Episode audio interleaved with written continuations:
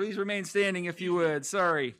Once again, we changed everything up. But while you're standing, if you would take your Bible and go ahead and turn, if you would, to John chapter number 11.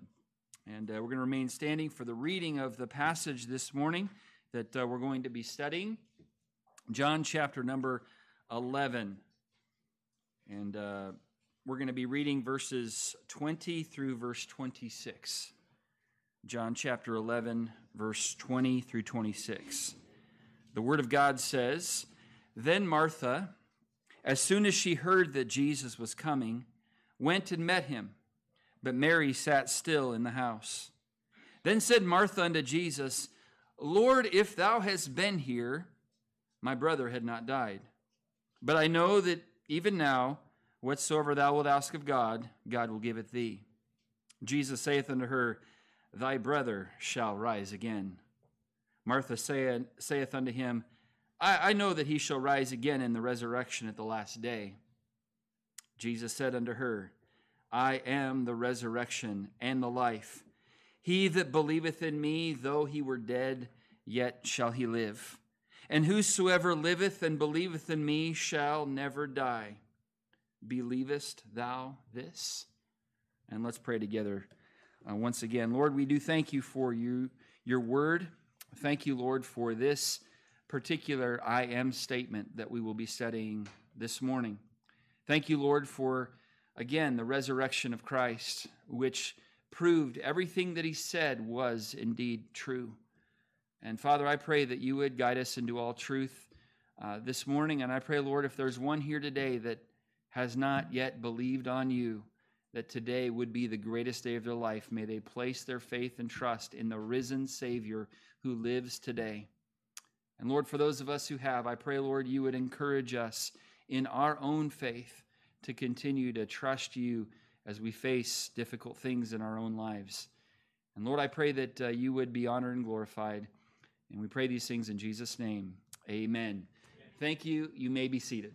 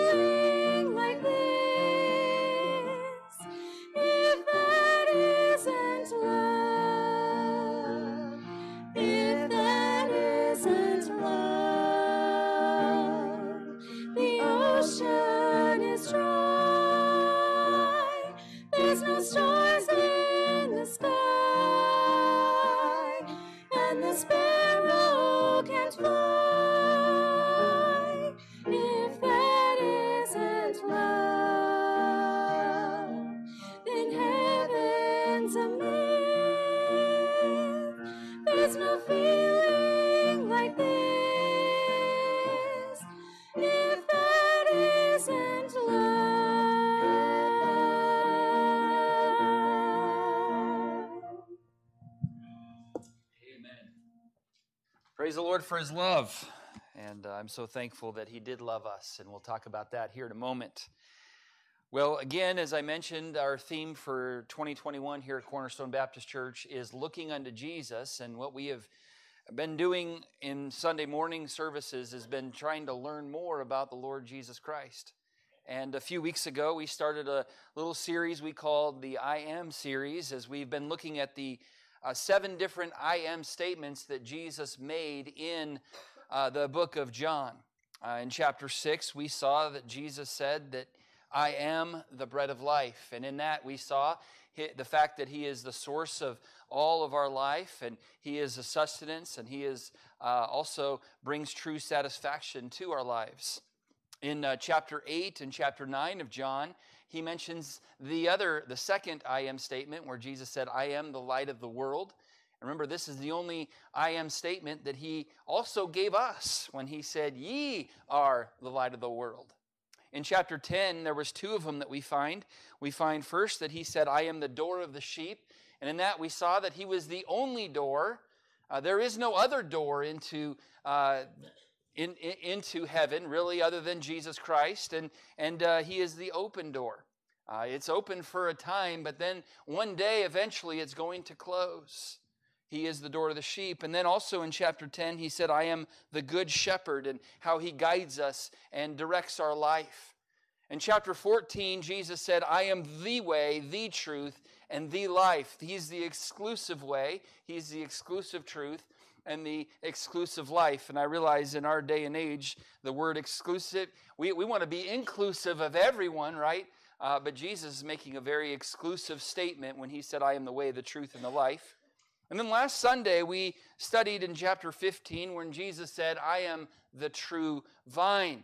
And we need to be attached to the vine. We need to then abide in the vine. And we also need to allow God to purge us as well as time goes on. Now this morning we're going to look at the fifth one that we skipped over, and I saved it just for today on Resurrection Sunday when Jesus said, I am the resurrection and the life. And it is on this day, on Resurrection Sunday, that we remember the fact that Jesus indeed rose again and lives forevermore. But before he rose from the dead himself, he also raised others from the dead as well. And in John chapter 11, this is a beautiful, remarkable account of when Jesus raised Lazarus from the dead. And it is in this record that we find that fifth I am statement of Jesus when he said, I am the resurrection and the life. And we'll get into that in a few minutes, but first I want to set the stage and get the context of why Jesus said that. So notice first of all this morning with me, that sadly, Lazarus was dead. If you go back in John chapter 11 to verse number 1, the Bible says, Now a certain man was sick, named Lazarus of Bethany, the town of Mary and her sister Martha. It was that Mary which anointed the Lord with ointment and wiped his feet with her hair, whose brother Lazarus was sick. Now Bethany was a small town that Jesus would often visit during his earthly ministry to get some rest and refreshment. And there was a family in particular that was extremely special to the Lord Jesus. And who was in that family? Well, it was this family here that's mentioned, Mary, Martha, and their younger brother named Lazarus. And he often would go there, and he just had a special relationship with these three different people. Well, Lazarus got sick here. In verse number 1, it says, a certain man was sick named Lazarus. And he was so sick that verse number 3 says this, Therefore his sisters sent unto him, Jesus, saying, Lord, behold, he whom thou lovest is sick. And then he was so sick that he ended up passing away. He ended up dying. In verse number 14, Jesus said unto them plainly, Lazarus is dead. I read about this back in 2015, so this is a good 6 years ago there. There was a woman in Arkansas who was sitting in her car in a parking lot when she heard a loud bang and then felt a sharp pain in the back of her head. She reached back and felt a warm, sticky substance on the back of her head and realized that she had been shot. Her life flashed in front of her eyes, all the things that she had done and not done, all the people that she was about to leave behind. She was holding her hands behind her head when somebody walked by and said, "Excuse me, ma'am, are you okay?" The woman answered, "Well, no, I've been shot in the head and I'm holding my brains in." Well, it wasn't actually her brains. You see, it was dough. A Pillsbury biscuit canister had exploded in the back seat, apparently from the heat, making a loud explosion and shooting the dough into the back of the woman's head. Now, like this woman, at some point we all have to come to terms with our own mortality and to realize that we also, like Lazarus, will die. And Lazarus had died, and one thing that I read several years ago, someone once said this: you're not really ready to live until you're ready to die. And Lazarus here did indeed pass away. Well, as a result of Lazarus being dead, notice secondly here, the sisters were distressed. This was a close-knit family, and you could tell that. They didn't always get along just well, but they were the normal family. And Luke records the one instance when Jesus went to their house, and Mary and Martha were there, and Martha was busy serving, and Mary was just sitting at the feet of Christ. And Martha got a little huffy about it and said, "Lord, don't you care that I serve alone? I want you to bid her that she help me." And so they had kind of a normal sibling squabbles that, and very comforting for me as a parent with the children in our own home, that we're normal and they were normal as well. But as a result of Lazarus passing away, both of these sisters, both of these ladies were extremely distressed. They were shaken with the news of their brother's death. Notice Martha's response in verse 19. And many of the Jews came to Martha and Mary to comfort them concerning their brother. They needed to be comforted because of the death of their brother. The verse 21, then Martha, as soon as she heard that Jesus was coming, went and met him. But Mary sat still in the house. Then Martha said unto Jesus, and I can just picture Martha, just knowing her personality that we learn from other passages, that as she hears that she's coming, she goes, "Oh, I need to go talk to him and give him a piece of my mind. He should have been here. If he was here, this wouldn't have happened."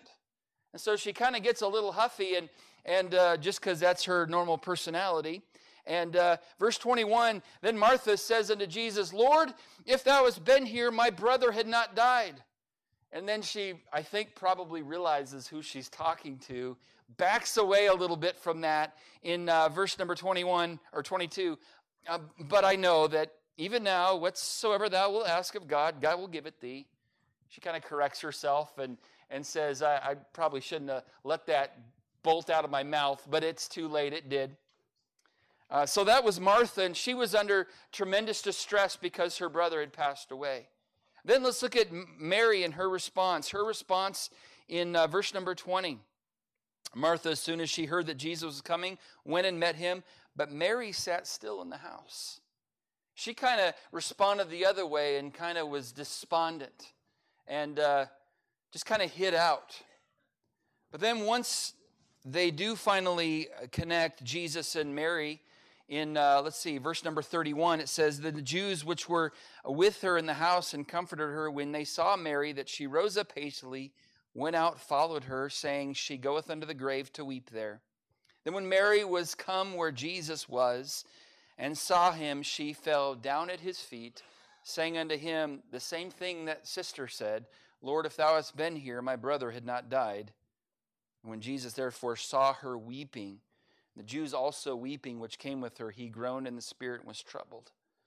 So both Mary and Martha were tremendously overwhelmed with emotion at something like the death of their brother. Some in this room have experienced the death of a loved one in recent days. And you can relate to how Mary and Martha were both feeling. They were distressed. I wonder this morning, are you distressed about something in your life right now?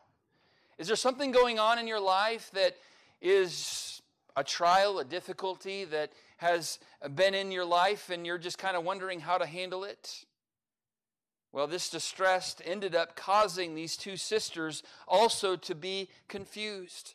They didn't understand why Jesus was let his friend, the one that they knew he loved, their brother, to die.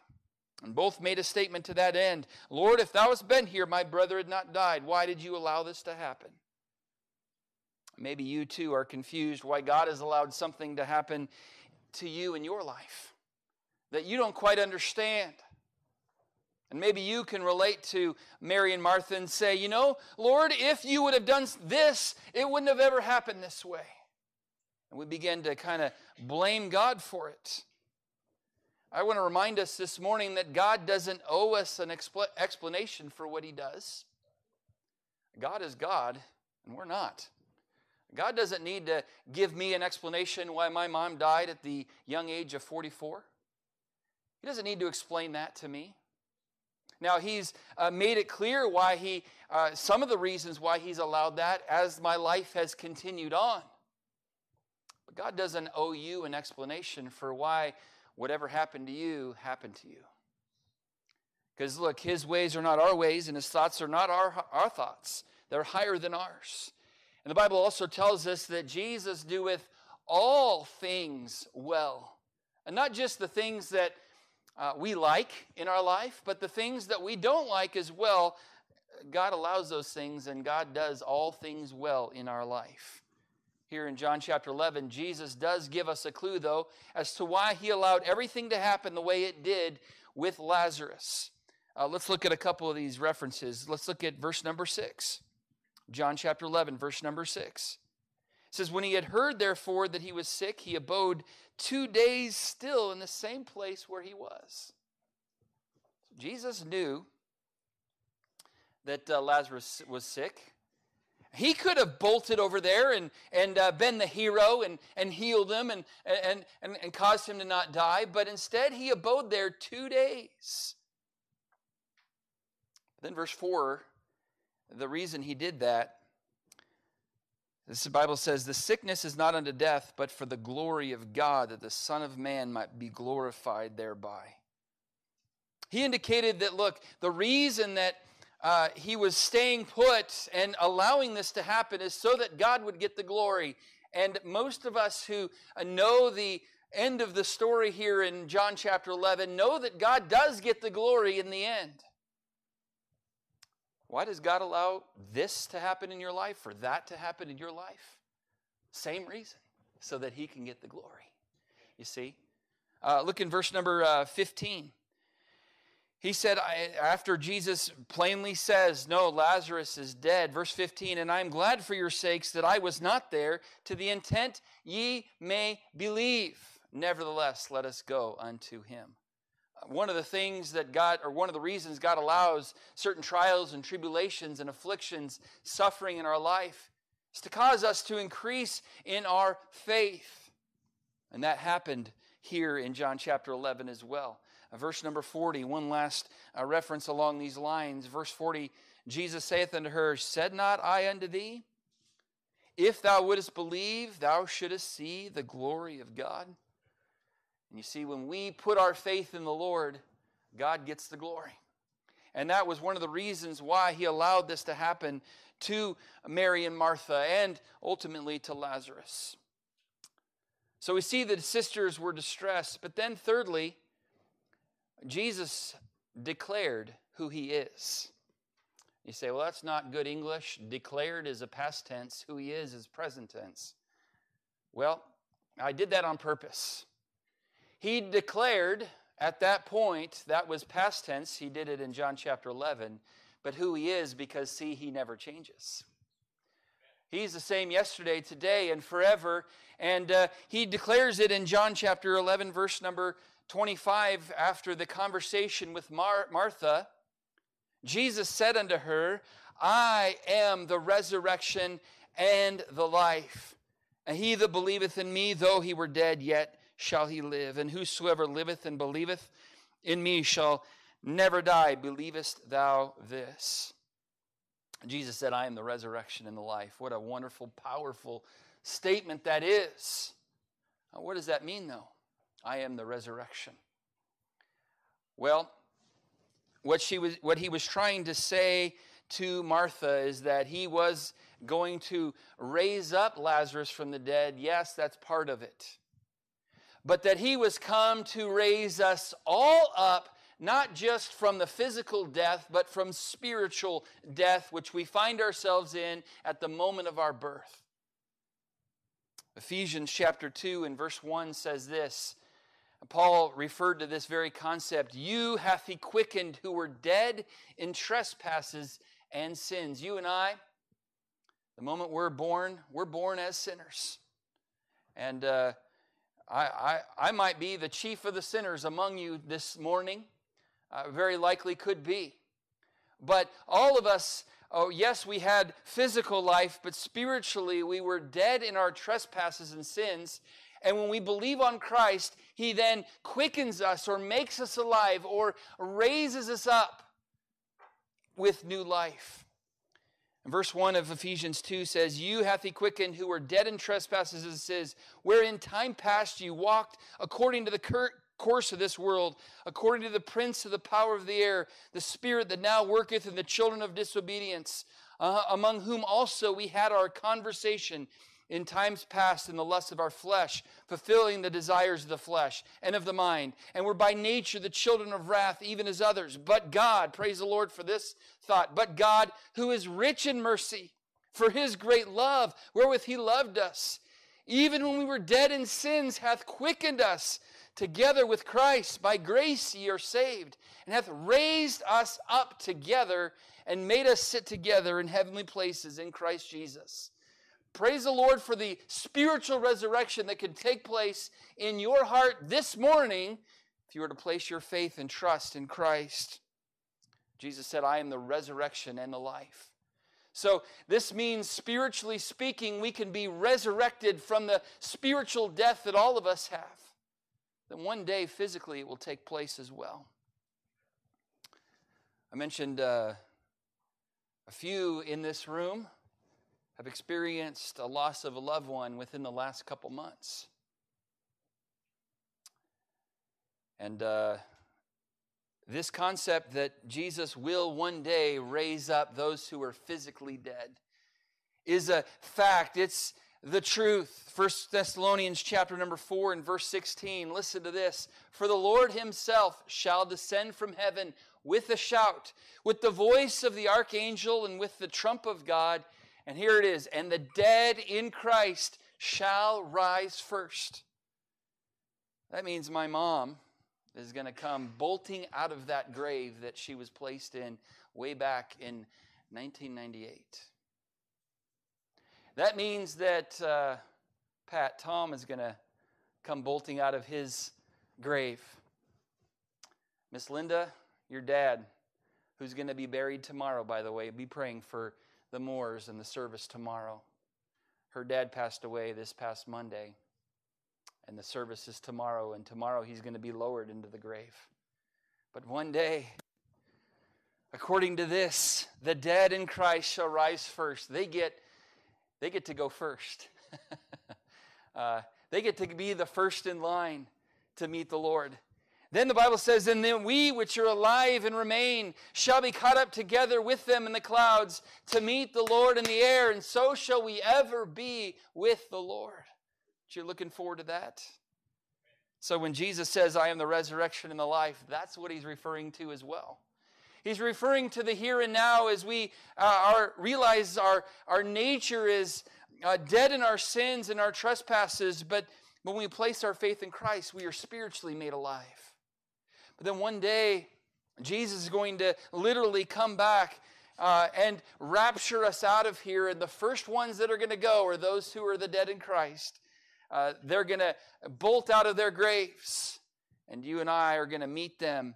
And we're going to be caught up together with them in the clouds. And we're going to ever be with the Lord. I am so much looking forward to that. In this declaration, that's what he means. But then, fourthly, I want us to see, as we study this a little bit more, this chapter, Jesus also displayed his nature. Jesus displayed his nature as we read through this particular account of Jesus raising Lazarus from the dead. First of all, I want us to see here that he displayed his love. He displayed his love. Verse number 3, we see his love mentioned, and it was kind of well known because people alluded to it many times in this particular chapter. Verse number 3, the Bible says, "Therefore his sisters sent unto him." Remember, Lazarus was sick, so they wanted Jesus to come and heal him so that he didn't have to die.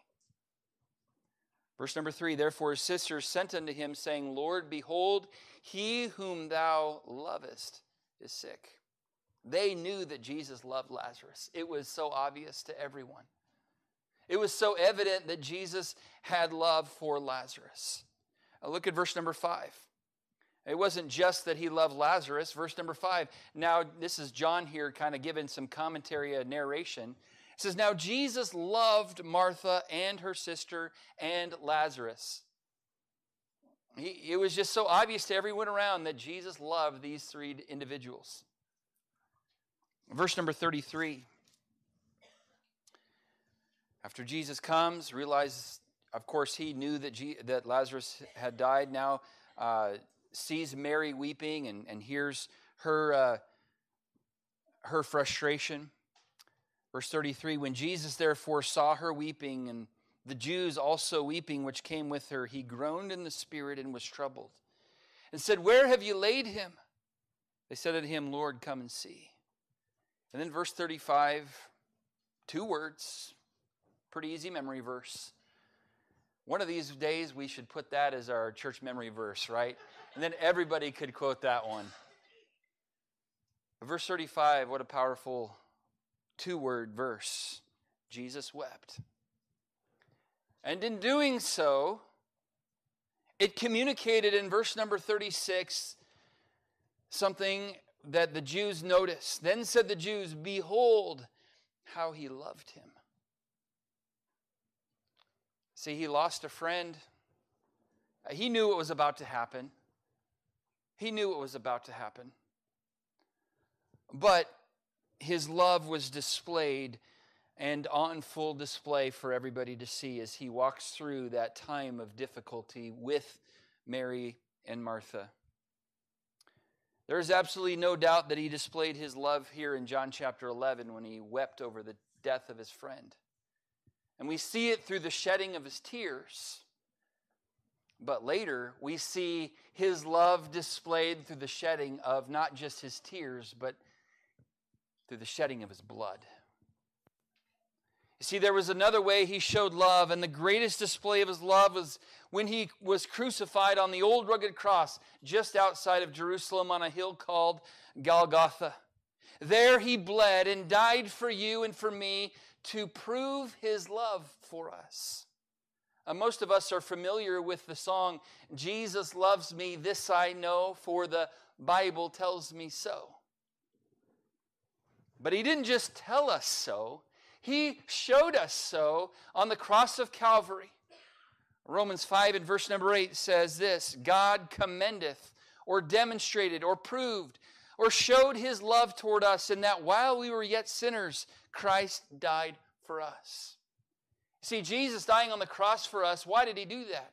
One of the big reasons was to show you and to show me how much he indeed loves us.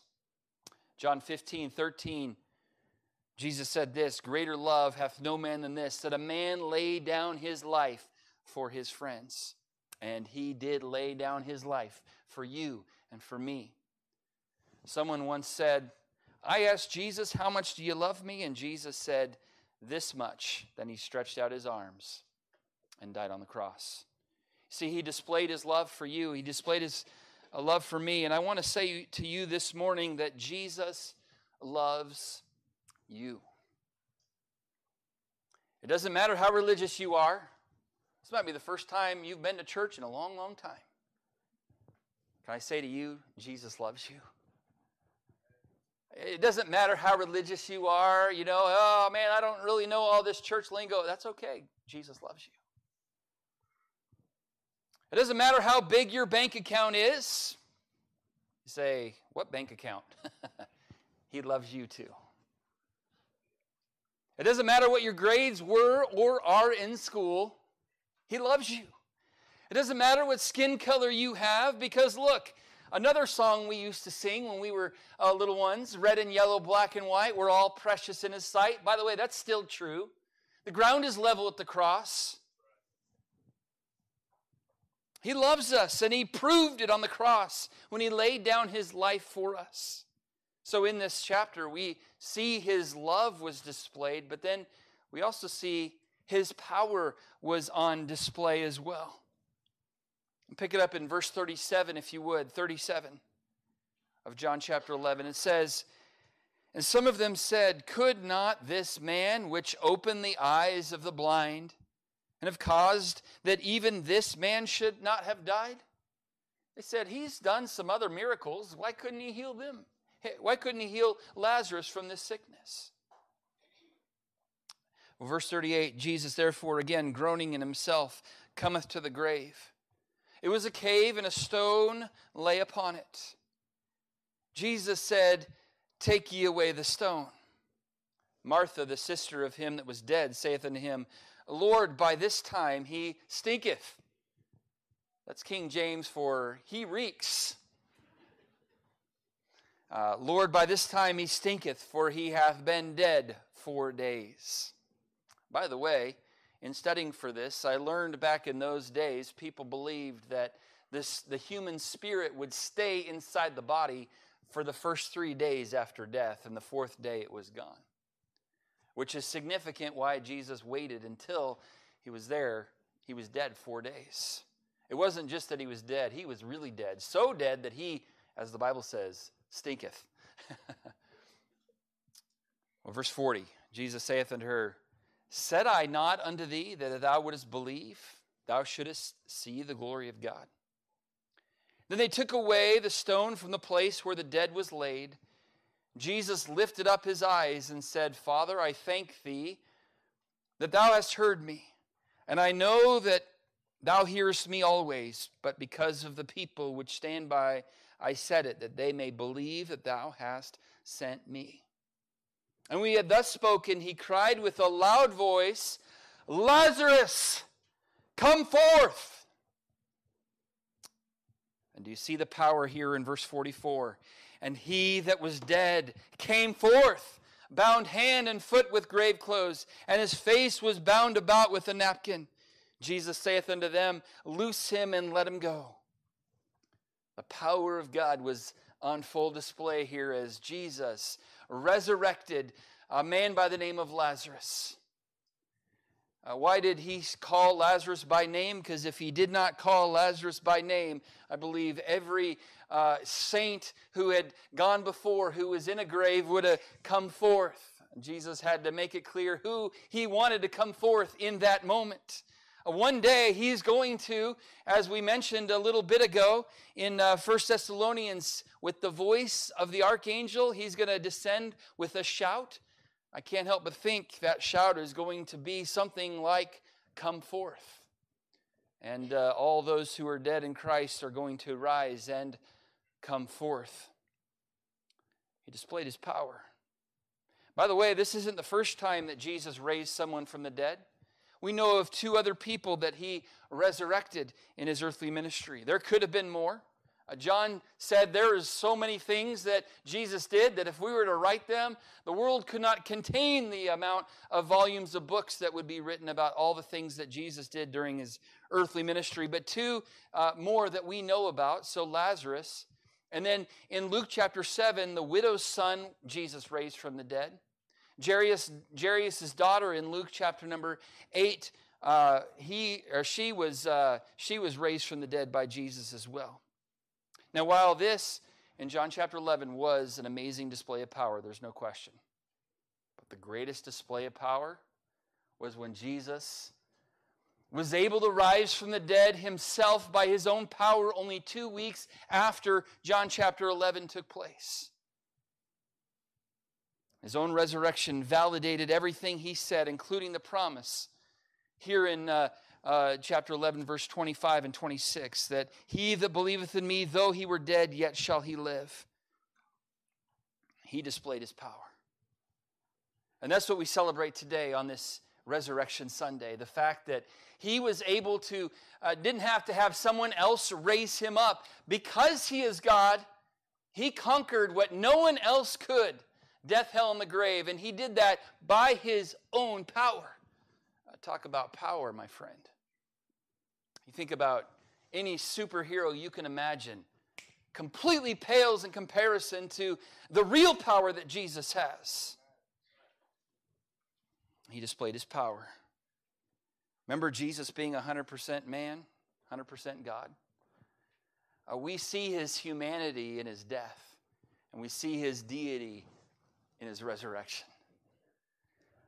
And we see his humanity in how he displayed his love there.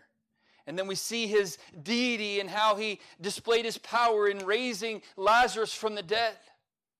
So in this particular account, we see the fact that he displayed his nature. But fifthly and finally this morning, I want us to see that Martha decided to believe. Martha decided to believe. If you go back to John 11, verse 25, Jesus said unto her, Martha, I am the resurrection and the life. Can you imagine being Martha in that moment, having the Lord of glory right there saying these words to you? Can you imagine that? Jesus said unto her, I am the resurrection and the life. He that believeth in me, though he were dead, yet shall he live. Whosoever liveth and believeth in me shall never die. But then he asks this question directly to Martha. Believest thou this? Martha, do you believe what I just told you? Do you believe I am who I say I am? Do you really believe that? Notice verse number 27. What did Martha do? Verse 27 says, She saith unto him, Yea, Lord, I believe that thou art the Christ, the Son of God, which should come into the world. She said, Yes, Lord, I do believe. You are who you said you are. I believe that thou art the Christ. You're the promised one. I believe that you are the only way. I believe that you are the resurrection and that you are the life. Notice she decided to believe before Jesus raised her brother from the dead. Even before Jesus died on the cross and rose again himself, Martha decided and chose to believe before all of that. So you would think then that those who witnessed the powerful resurrection of her brother Lazarus, those who were there and those who saw that powerful miracle, would automatically believe as well because, look, they had proof that Jesus was who he said he was. Because no one can raise people from the dead except for God. Well, many did indeed believe. Let's go over to verse number 44. We'll pick it up in verse 44. He that was dead came forth, bound hand and foot with grave clothes, and his face was bound about with a napkin. Jesus saith unto them, Loose him, and let him go. Well, then many of the Jews, which came to Mary, and had seen the things which Jesus did, guess what they did? They believed on him. Because they saw with their own eyes the power of the Lord Jesus Christ. And you would think, boy, after seeing that, everyone would automatically believe. But sadly, that's not the case. Look in verse 46. But some of them went their ways to the Pharisees and had told them what things Jesus had done. So yes, many did believe, but some of them just simply went their way. Even after they saw the miracle with their own eyes, they still chose not to believe on him. We see this over and over again, especially as you go through the book of Acts and you see the apostles and how they tried to preach the truth of who Jesus was. Some believed and some didn't. Think of one instance. I'll just give you one example. When Paul was preaching in Athens, Greece, and he was preaching on Mars Hill, after his sermon, as he preaches on the resurrection of Christ, here's what happened. Acts 17:32, and when they heard of the resurrection of the dead, some mocked. And others said, we'll hear thee again of this matter. So Paul departed from among them, howbeit certain men clave unto him and believed. So some believed and some just completely mocked. Ah, you're just one of those religious zealots. You're just off your rocker. You just need a whole bunch of crutches to carry you through this life. Not me. Okay, so how do people today react to the news of the resurrection of Christ? The Bible says there were many infallible proofs of the bodily resurrection of Jesus Christ. There was the proof of the empty tomb. If you can go to a tomb and find the bones of Jesus Christ, let me know, and then I'm going to quit my job. But I'm telling you, there's no such thing. All you'll find is an empty tomb with no bones there because Jesus lives today. There was the proof of the empty tomb. There was the proof of the eyewitnesses that Jesus appeared to over 500 people who would give honest testimony of the fact that they did indeed see the risen Lord Jesus Christ.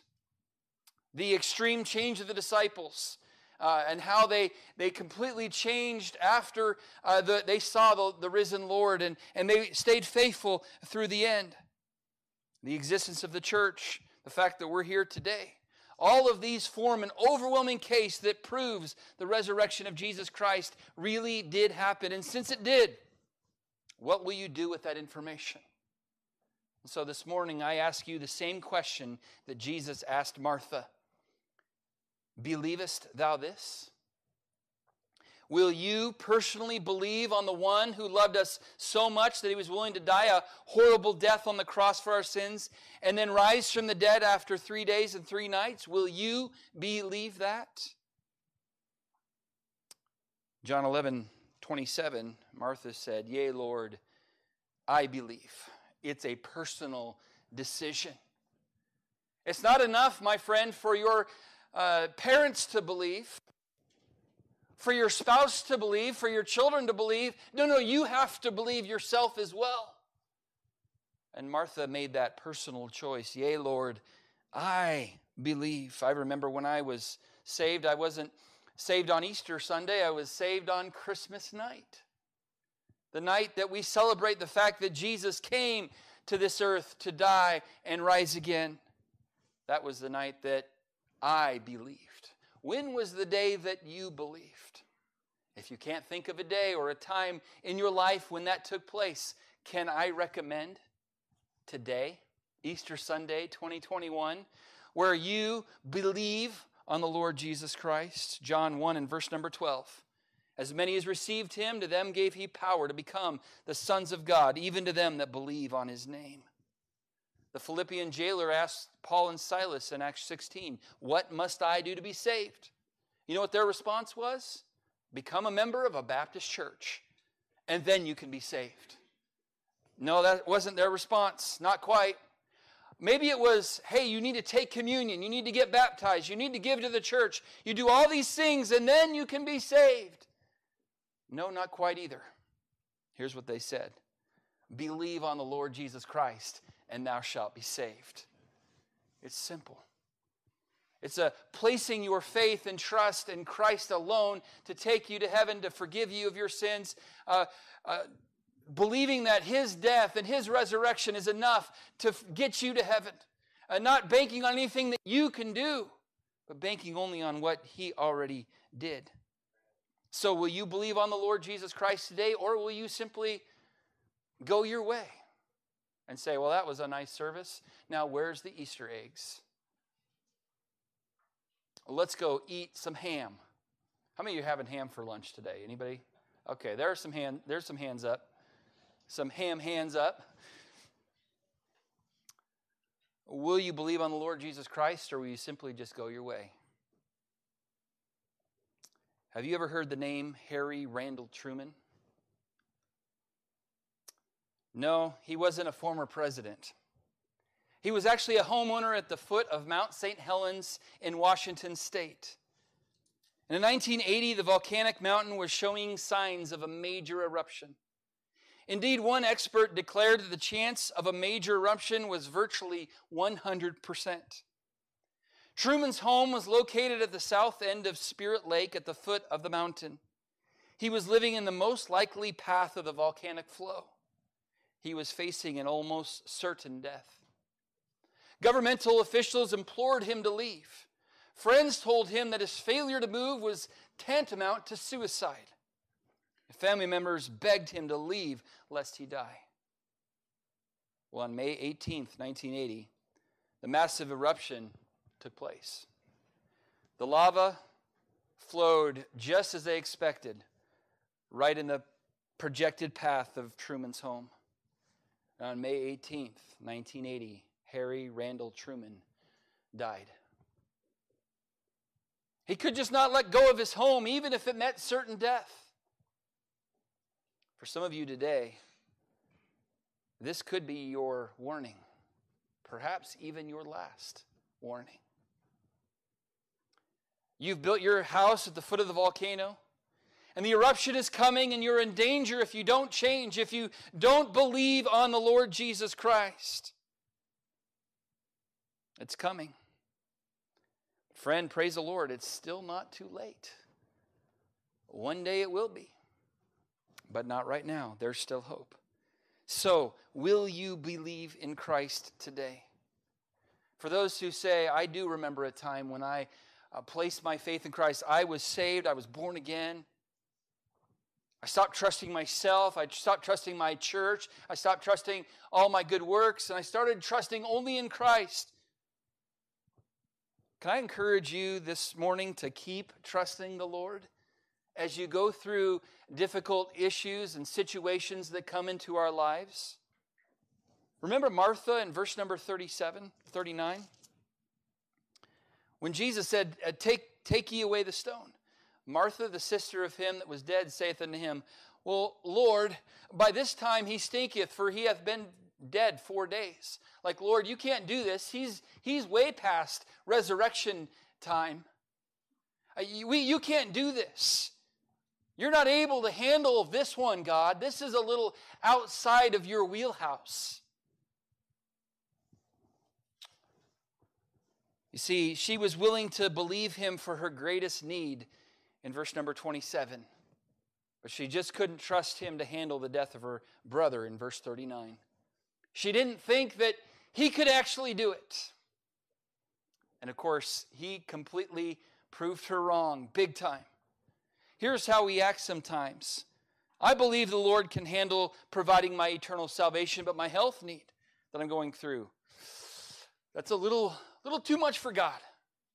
My financial need, it's a little, God can't handle that one. Relationship issue going on in my life, nope, God can't handle that one either. Can I remind you that God still, in 2021, still specializes in doing the impossible?